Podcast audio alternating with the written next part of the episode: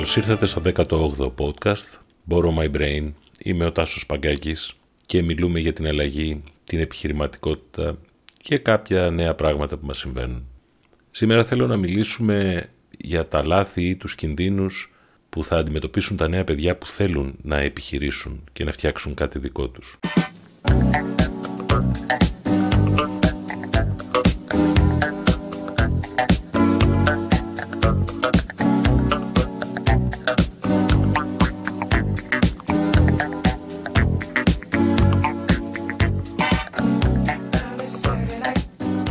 Μία πλευρά δημιουργείται μία τάση που είναι το hustle economy.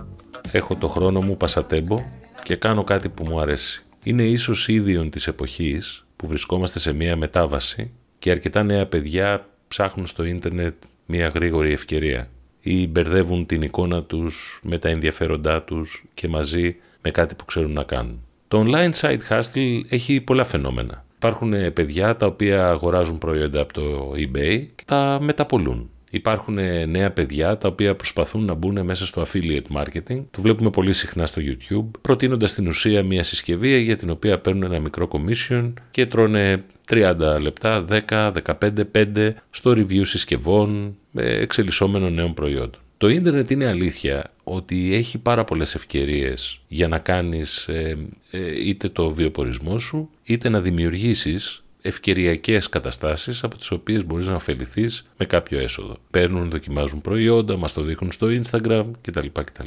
Όλες αυτές οι ευκαιρίες από το να φτιάξεις μία online έρευνα στο ISA ή στο SAGBAC, να χτίσεις ένα πρόγραμμα για virtual assistants και να το δώσεις σε μία μάρκα ή να προτείνεις ε, μέσω ενός review συσκευής σε κάποιον να την αγοράσει, είναι λίγο ευκαιριακά. Ίσως εδώ μιλάει το παλιό μυαλό μου, αλλά η λογική που ε, πρεσβεύουν αρκετοί ότι εφόσον έχω ένα internet connection να στο εκμεταλλευτώ είναι μεν σωστή, αλλά δεν σημαίνει ότι χτίζονται και βιώσιμα μοντέλα τα οποία να εμπλέξουν περισσότερους ανθρώπους, να δώσουν την ευκαιρία εργασίας ή να δημιουργήσουν συνεργατικά δίκτυα.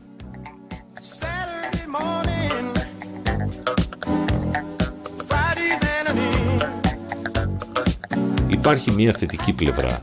Αυτό το sharing economy στο οποίο ζούμε Βλέπεις το Airbnb, μοιραζόμενα δίκτυα αυτοκινήτων που έχει φέρει η Uber δημιουργούν την πεποίθηση ότι επειδή δεν μπορείς να χρησιμοποιήσει όλα τα πράγματα που έχεις κάθε φορά, γιατί να μην τα μοιραστείς για ένα επιπλέον έσοδο. Υπάρχουν αυτή τη στιγμή μικρές πλατφόρμες, ας τις ονομάσουμε, που δανείζεσαι ρούχα, επιπληρωμή. Υπάρχει το TaskRabbit, στο οποίο ένας ε, local υδραυλικός ε, τεχνίτης στην ουσία δανείζει το χρόνο του. Υπάρχουν ε, ιστοσελίδες ή Facebook pages στις βόρειες χώρες, για παράδειγμα στη Σουηδία, όπου τα μεταχειρισμένα έχουν φτιάξει μια εντελώς καινούργια αγορά. Φανταστείτε ότι υπάρχει αυτή τη στιγμή στο σχεδιασμό πολλών κρατών, ξεκίνησαν οι Σουηδοί αυτό το, το, το σύστημα, όπου εκτός από το knowledge sharing economy θα μοιραζόμαστε και το αυτοκίνητό μας. Εγώ το θέλω 8 με 8,5 για να πάω τα παιδιά. Είναι το ίδιο αυτοκίνητο που, που μοιράζεται μια ολόκληρη γειτονιά.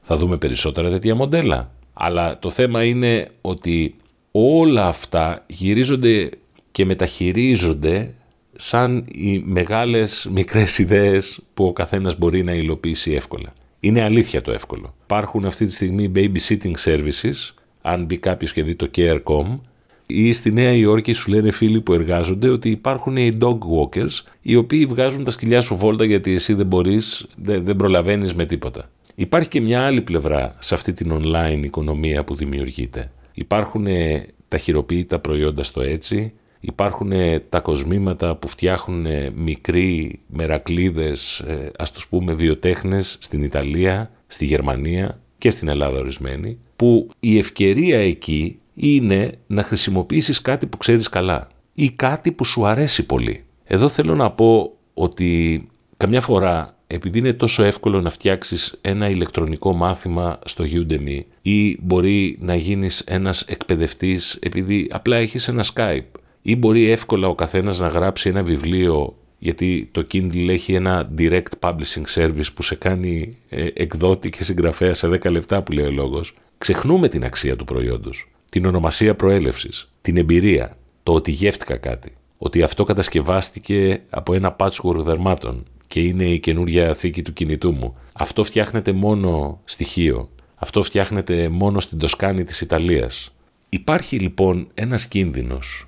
Η online οικονομία που δίνει πάρα πολλές πράγματι ευκαιρίες να αξιοποιηθεί από τα νέα παιδιά υπό την οπτική του hobby-based. Αυτό θα είναι ένα hustle το οποίο σε κάποιους θα δώσει χρήματα. Σε κάποιους θα δώσει την ε, πεποίθηση ότι γλιτώσαν από αυτή τη μεγάλη αναστάτωση και ότι δεν θα είναι στην ουρά του να βρω εργασία όπως άλλοι συνομιλικοί τους. Και είναι εν μέρει σωστό. Αλλά είτε διαλέξουμε να πουλάμε τις φωτογραφίες μας στο Shutterstock, είτε φτιάξουμε ένα template για website επειδή είμαστε πολύ καλοί developers και δημιουργικοί άνθρωποι και το ανεβάσουμε στο Envato, είτε πάμε στο Etsy.com, είτε γίνουμε η personal chef, πίσω από όλα αυτά πρέπει να υπάρχει ένα purpose. Γιατί μέσα σε όλα αυτά που σας λέω υπάρχει ο κίνδυνος της εύκολης αντιγραφής. Πρέπει να υπάρχει purpose ή πείτε το όραμα, πρέπει να υπάρχει η κατάλληλη ομάδα και πρέπει κάθε μέρα αυτό κάποιος να το παλεύει σαν να είναι μια κανονική δουλειά από την οποία δεν εξαρτάται μόνο το προσωπικό μέλλον μας, αλλά εξαρτώνται και άλλοι άνθρωποι, προμηθευτές, συνεργάτες κλπ. Η online οικονομία, επειδή είναι ένα πολύ φθηνό utility, μπορεί να κρύψει μία πλευρά που είναι πάρα πολύ κρίσιμη.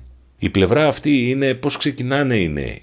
Τα νέα κορίτσια που θα γίνουν νέοι επιχειρηματίες θα αντιμετωπιστούν με προκατάληψη.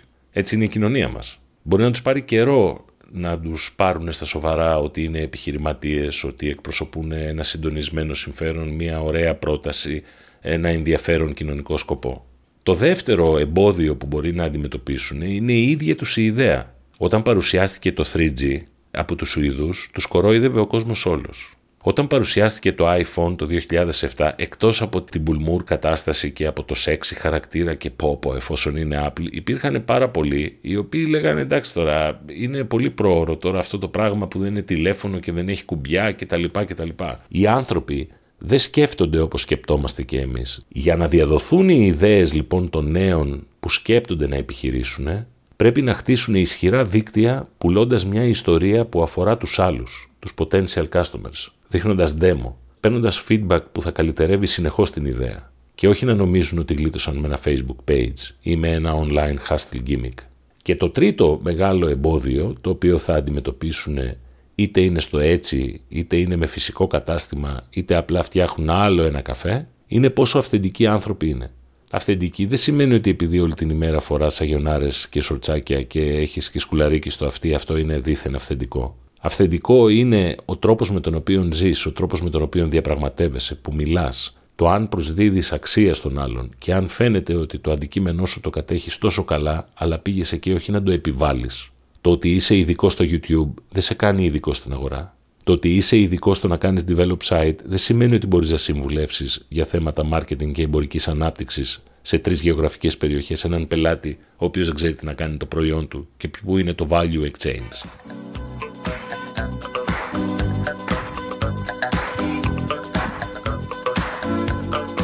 Τα νέα παιδιά που θα επιχειρήσουν να ξεκινήσουν κάτι δικό τους έχουν τρία πολύ μεγάλα αβαντάζ. Το πρώτο είναι ότι έχουν ε, λίγες ευθύνες. Ε, εννοώ ευθύνες αυτές τις μικροαστικές, ότι έχω παιδιά, τρέχω τώρα, τα πηγαίνω φροντιστήριο, δεν έχω να βγάλω τα καθημερινά έξοδα της οικογένειας κλπ. κλπ. Άρα έχουν θεωρητικά λιγότερη πίεση και περισσότερο ποιοτικό χρόνο για να ασχοληθούν και να δοθούν σε αυτό στο οποίο θέλουν να πετύχουν. Το δεύτερο προφανώς πλεονέκτημα που έχουν είναι ότι είναι tech savvy ξέρουν και καταλαβαίνουν πώς μια τεχνολογία, ένα solution, ένα app μπορεί να βοηθήσει μια επιχείρηση, μια δραστηριότητα της επιχείρησης και δεν αναφέρομαι απλά στο ότι πήγαμε και είμαστε στο Instagram και κάτι έγινε. Νομίζω ότι ακόμα και το e-food στην πολύ ταβανιασμένη και μονότονη και αδιάφορη αγορά έτοιμου φαγητού στην Ελλάδα τους έχει δείξει πώς μπορούν να μετασχηματίσουν την επιχείρησή τους και ιδιαίτερα την πώληση. Και το τρίτο που για μένα είναι πολύ σημαντικό είναι ότι τους λείπει εμπειρία. Ακριβώς αυτό που θα ακουγόταν ως ένα μειονέκτημα είναι για αυτούς πλεονέκτημα, γιατί στο σακίδιό τους δεν έχουν παλιές σκέψεις που τους κρατούν πίσω μαγκωμένους. Η έλλειψη εμπειρίας, εφόσον συνδυαστεί με τη διάθεσή τους να μάθουν και να ακούνε και να μην έχουν ένα, ε, μια μικρή υπεροψία στα πράγματα, θα βγάλει αυτή την αυθεντικότητα και την ωραία τους ιδέα σαν πολύ ενδιαφέρον έβριμα για να συγκεντρώσουν γύρω τους συνεργάτες, μεθαύριο εργαζόμενους, αλλά και επενδυτές και υποστηρικτές. Αυτό το πολύ original και άφοβο approach για να λύσουν ένα πρόβλημα φτάνει να λύνουν πρόβλημα, επαναλαμβάνω, και να μην πέσουν στη λογική ότι εγώ επειδή παίρνω 200 ευρώ για να κρίνω μία συσκευή στο YouTube, καθάρισα. Γιατί ας μην ξεχνούμε ότι η μετάβαση και ο μετασχηματισμός στον οποίο βρισκόμαστε ζητάει από τις επιχειρήσεις να έχουν ένα higher purpose και να δημιουργούν μοντέλα τα οποία θα εμπλέξουν είτε πελάτες είτε εργαζόμενους σε μαθηματικά μεγαλύτερα νούμερα. Οι νέοι από την άλλη έχουν και κάποια built-in ε, ε, default. Τους βλέπεις ας πούμε στα διάφορα event. Προσπαθούν να μοιραστούν μια επιχειρηματική ιδέα με τους άλλους και είναι γνωστό, είναι ίσως λίγο κλισέ, φοβούνται να την, να την μεταδώσουν. Εγώ έχω μιλήσει με πάρα πολλούς ανθρώπους, τώρα που χτίζω το Borrow My Brain, οι οποίοι ευτυχώς δεν φοβούνται να μεταδώσουν την ιδέα τους, γιατί η ιδέα τους καθημερινά βελτιώνεται με feedback, γίνεται πιο αληθινή, πιο αποτελεσματική. Θεωρητικό είναι αυτό, αλλά τουλάχιστον δεν πέφτουν στην παγίδα της ιδρυματοποίησης. Μιλώντας σε experts, μιλώντας σε πιο έμπειρους ανθρώπους, μιλώντας σε ανθρώπους που μπορεί να το έχουν ξανακάνει ή κάτι σχετικό, είναι σίγουρο ότι η ιδέα έχει περισσότερες πιθανότητες να περπατήσει. Το δεύτερο λαθάκι που κάνουν αυτοί οι ρούκοι επιχειρηματίες είναι, και το έχω δει τρει-τέσσερι φορές τουλάχιστον, στείλουν την ομάδα με τον κολλητό τους. Αισθάνονται ασφάλεια. Μαζί το ξεκινήσαμε. Πω όπου το φανταστήκαμε. Αν το ξεκινήσατε μαζί, δεν είναι σίγουρο ότι ο κολλητός σου είναι ο καλύτερος που μπορείς να έχεις μέσα σε αυτό το μικρό μαγαζί στο υπόγειο. Πρέπει να προσλαμβάνουν και να βρίσκουν ιδέες και συνοδοιπόρους που είτε τους προτείνουν ένα μέρος της μετοχικής σχέσης είτε τους προτείνουν ένα όνειρο να είναι οι κατάλληλοι. Και το τρίτο λάθος που κατά τη γνώμη μου είναι διαδεδομένο σε ολόκληρη, σε ολόκληρη την κοινωνία είναι ότι μπερδεύουμε πολλές φορές τα προσωπικά οικονομικά με τα επιχειρηματικά. Έχω ένα ταμείο, ένα μαγαζί, πούλησα μια ζώνη, πήρα 100 ευρώ, το βράδυ θα πάρω τα 100 ευρώ να πάμε για βάφλα και παγωτό με, τη, με το κορίτσι μου. Το επόμενο πρωί όμως με αυτά τα 100 ευρώ μπορεί να πρέπει να πληρωθεί ένας λογαριασμός. Η τελευταία πλευρά των προβλημάτων που μπορεί να αντιμετωπίσει ένα νέο παιδί που σκέφτεται να επιχειρήσει είναι τα προβλήματα που δημιουργούμε εμείς ως δεδομένο status quo, ως κοινωνία. Σας ρωτάω, πρώτον, γιατί δεν έχουμε δώσει πρόσβαση στα νέα παιδιά από 18 ετών στο σύστημα δανεισμού της εθνικής οικονομίας; Γιατί οι Σουηδοί επιδοτούν με χίλια κάθε μήνα τον σπουδαστή ως ένα δάνειο που θα αποπληρώσει στα 30 του; Γιατί δεν φοβούνται να τον κάνουν πιο υπεύθυνο; Τι φοβόμαστε, στα 100 δισεκατομμύρια κόκκινα δάνεια μήπως θα κάνουμε 101? Πώς θα του δώσουμε την ευκαιρία να δοκιμάσουν κάτι online ή στο φυσικό κόσμο και να γίνουν απογαλακτισμένοι, γεμάτοι αυτοπεποίθηση, ενεργοί πολίτες. Πώς θα μπορέσουμε να τους δεσμεύσουμε ότι θα κάνουν την επιχείρησή τους εδώ και ότι μέσα στο P&L estimate που έχουν κάνει και στο business plan τους έχουν βάλει ακόμα και τα έξοδα αυτά για να παρακρατούν κάθε μήνα τα 10 ευρώ για ένα δάνειο 10.000 ευρώ. Λέω βλακώδη ενδεικτικά παραδείγματα, αλλά ελπίζω να καταλαβαίνετε πού το πάω. Το έχω ξαναπεί. Δεν είμαστε σωστά τοποθετημένη κοινωνία. Το 2017 μόλις το 49% των μικρομεσαίων επιχειρήσεων πήρε κάποια μορφή δανείου στην Ευρώπη. Αλλά όπως και στην Αμερική έτσι και εδώ πρέπει να είσαι από 21 και μετά για να σε αντιμετωπίσουν σοβαρά ή τέλος πάντων να μπει σε κάποιο πρόγραμμα που είναι ο φίλος του φίλου και το κάνει η τάδε τράπεζα κλπ. Και, και, και δεν είσαι πολύ καλός και άστα να το ξαναδούμε αργότερα. Είναι τα ίδια παιδιά τα οποία έχουν απογειώσει το PayPal, τα Amazon Payments και το Square είναι τα ίδια παιδιά τα οποία τα αντιμετωπίζουμε σαν παιδιά ενώ ψηφίζουν μέχρι τα 30 μασουλώντας κάποια σύνταξη ή ένα χώρο στο σπίτι. Ένα δεύτερο πρόβλημα το οποίο δημιουργούμε εμείς σαν κοινωνία για αυτή την επόμενη γενιά μπορεί να σας φανεί αστείο. Είναι το networking.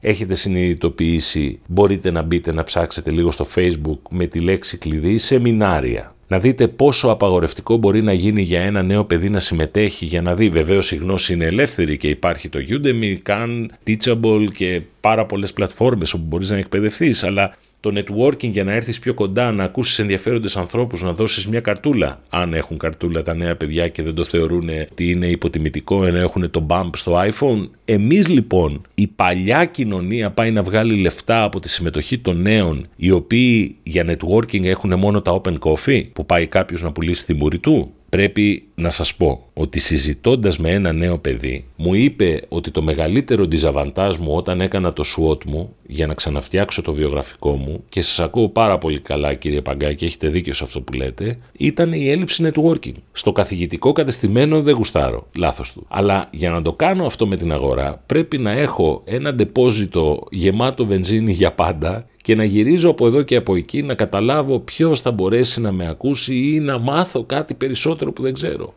Αν το δείτε αυτό μαζί με τις προκαταλήψεις και τα discriminations που έχουμε επιβάλει ως κοινωνία, είτε το δέχεστε είτε όχι, αυτή είναι η γνώμη μου, θα καταλάβετε γιατί βλέπουμε πολλά νέα παιδιά να επιχειρούν με ιδέες αστείες και μη βιώσιμες που δεν μπορούν να γίνουν monetize. Έφτιαξα δηλαδή μια εφαρμογή για να βρίσκει εύκολα ο τεμπέλης φοιτητής στα PDF και σε ποια ώρα, σε ποια αίθουσα γίνεται πιο μάθημα τώρα. Μην τρελαθούμε και φτιάχνω site γιατί κάποιος το κάνει με 2.000, εγώ θα το κάνω με 700 για να έχω χαρτζηλίκι. Και εξηγεί επίσης γιατί τα στατιστικά δείχνουν ότι από το 1996 που ήμασταν περίπου το 40% των νέων να θέλουν να επιχειρήσουν στην Αμερική και την Ευρώπη, σήμερα έχουμε πέσει κάτω από το 22%. Είναι προστατευμένοι, δεν καταγράφουν οι επόμενοι θεσμοί το τι πρόκειται να κάνουν οι νέοι; Είναι όλοι βαλμένοι στη λογική ότι αφού έκανα πτυχίο μεταπτυχιακό, ε, δεν υπάρχει περίπτωση να βρω μια θέση εδώ στο εξωτερικό; Εδώ είναι η μεγάλη μας ευθύνη μας. Όλων όσοι είναι πάνω από 40 τουλάχιστον να μιλάμε και κάθε φορά που λέμε «Αχ εσύ αγόρι μου, τι ωραίο, τι θέλεις να κάνεις» με το που θα μας λένε μία ρετσέτα που τους επέβαλε ο μπαμπάς, ο φίλος, η προσωπική τους άποψη, διερεύνηση, πείτε το πώς θέλετε, πρέπει να τους γυρίζουμε την κουβέντα στα ερεθίσματα της νέας εποχής. Ότι ναι, μπορείς να κάνεις λεφτά online. Ναι, μπορείς να εργαστείς για τον εαυτό σου. Ναι, υπάρχει αυτή η πλατφόρμα και αυτό το σχολείο και αυτό το σεμινάριο και αυτή η πιστοποίηση φτάνει να είναι κομμάτι ενός plan B, ενός plan A, γιατί κατά χιλιάδες έξω από την πόρτα με ένα βιογραφικό στο χέρι δεν είναι η απάντηση στη νέα εποχή. Όσοι λοιπόν ευθύνη έχουν τα παιδιά να μην κάνουν το hustle τρόπο ζωής χωρίς να δημιουργούν παγκόσμια αποδεκτά scalable μοντέλα με συνεργάτες, με δυνατές ιδέες και αντί να πιστεύουν ότι γιατί να αναποδογυρίζω δύο καλαμάκια στη θράκα ε, αφού μπορώ να φτιάξω τόσο εύκολα τη δικιά μου επιχείρηση χωρίς να το έχουν πολύ σκεφτεί, άλλη τόση ευθύνη έχουμε εμείς που πρέπει πλέον να αρχίσουμε να μιλάμε για το τι συμβαίνει γύρω μας. Όταν ξέρουμε την υπερπαραγωγή ιδίων ειδικοτήτων και περιμένουμε τα επαγγέλματα του μέλλοντος που με έχουν καλέσει να μιλήσω στις 29 και περιμένω πώς και πώς να τους εκπλήξω και θα σας πω και με ένα επόμενο podcast τι τους είπα, δεν μπορεί να τα αφήσουμε σε μία ρουτίνα σκέψης, σε μία συνήθεια. Έχουμε τεράστια ευθύνη. Ναι, 13 χρονών είναι το παιδί σου. Βγάλ το έξω και πες του: Θέλω να μιλήσουμε κάτι που δεν το έχεις σκεφτεί γιατί εμένα με απασχολεί. Δεν ξέρω ποιος είναι ο τρόπος σωστός. Το κάθε παιδί είναι διαφορετικό. Αλλού ανοίγεται, αλλού κλειδώνει. Αλλά από τα 13 μέχρι τα 21 τους χρόνια είναι η εποχή για να τους πάρουμε από τη βλακεία, τη ρουτίνα, τη συνήθεια, το ξάπλωμα, τον καναπέ, τη συσκευή, όχι με πρώτη στο στόχο να γίνουν επιχειρηματίες. Προσέξτε. Με υψηλό στόχο να βάλουν προβληματισμό στο μυαλό. Το τι θα γίνει είναι δικιά τους υπόθεση. Κανείς δεν μπορεί να επηρεάσει τη φυσική εξέλιξη. Και αν δεν μπορούμε να το κάνουμε εμείς, έχω ξαναπεί, ερεθίσματα, φίλοι, δίκτυο, γνωστοί, σεμινάρια, ευκαιρίες, παραστάσεις, ερεθίσματα. Τα περισσότερα παιδιά από αυτά τα οποία γνωρίζω και τα οποία θέλουν να γίνουν influencers αναπαράγουν ένα καινούριο μοντέλο φούσκα, όπως παλιά όλοι τρέχανε κατά χιλιάδες να μπουν στα reality των τραγουδιστών. Και όπως παλιότερα πήγαιναν κατά χιλιάδες στο Πολυτεχνείο. Και όπως παλιότερα πήγαιναν κατά χιλιάδες στη νομική. Λίγη διαφορά είχε αν ήταν πολιτικών επιστημόνη. Τώρα μην κοροϊδευόμαστε. Έτσι, στηβάζονταν άνθρωποι πάνω σε ένα ίδιο expertise area, στο οποίο δεν μπορούσε να, να παραχθεί εξειδίκευση, μοναδικότητα και αντιλαμβανόμενη αξία. Μην τα χαραμίσουμε όλα λοιπόν για εύκολες ιδέες αντιγραφής. Μιλήστε, ψάξτε, ρωτήστε. Είναι όλα εκεί έξω. Απλά θέλουν μια ιδιαίτερη ικανότητα σύνθεσης και ανάγνωσης με δημιουργικό τρόπο.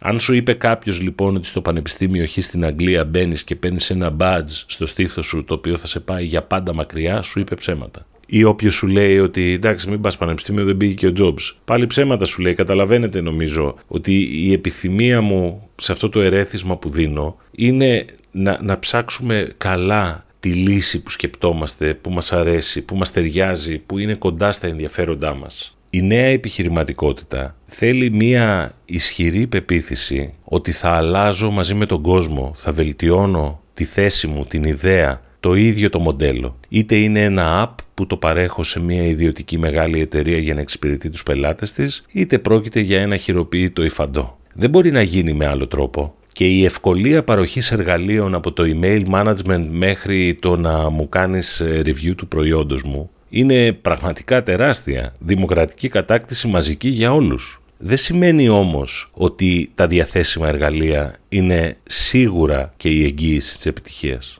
Οι νέες γενιές θα κάνουν fulfill το potential που έχουν γιατί είναι νέα μυαλά, καλοί άνθρωποι, μεγαλωμένοι σε νέες συνθήκες, χωρίς απαραίτητα τα πράγματα που εμείς θεωρούμε ως ε, αναγκαία το χρήμα, το στάτους, ε, την κατοχή περιουσία, στα τσιμέντα που λέω εγώ, αλλά το μόνο που πρέπει να τους ανησυχεί είναι με δύο κουβέντες να μην πάρουν τα μυαλά τους αέρα και να είναι πολλοί εργάτες. Πάρα πολλοί εργάτες σε αυτό που πάνε να κάνουν. Να ακούτε Ask Παγκάκης, να μου γράφετε, πάντα χαίρομαι να απαντώ και το κάνω σταματώντας κάθε δουλειά. Και να είστε όλοι καλά. Γεια σας.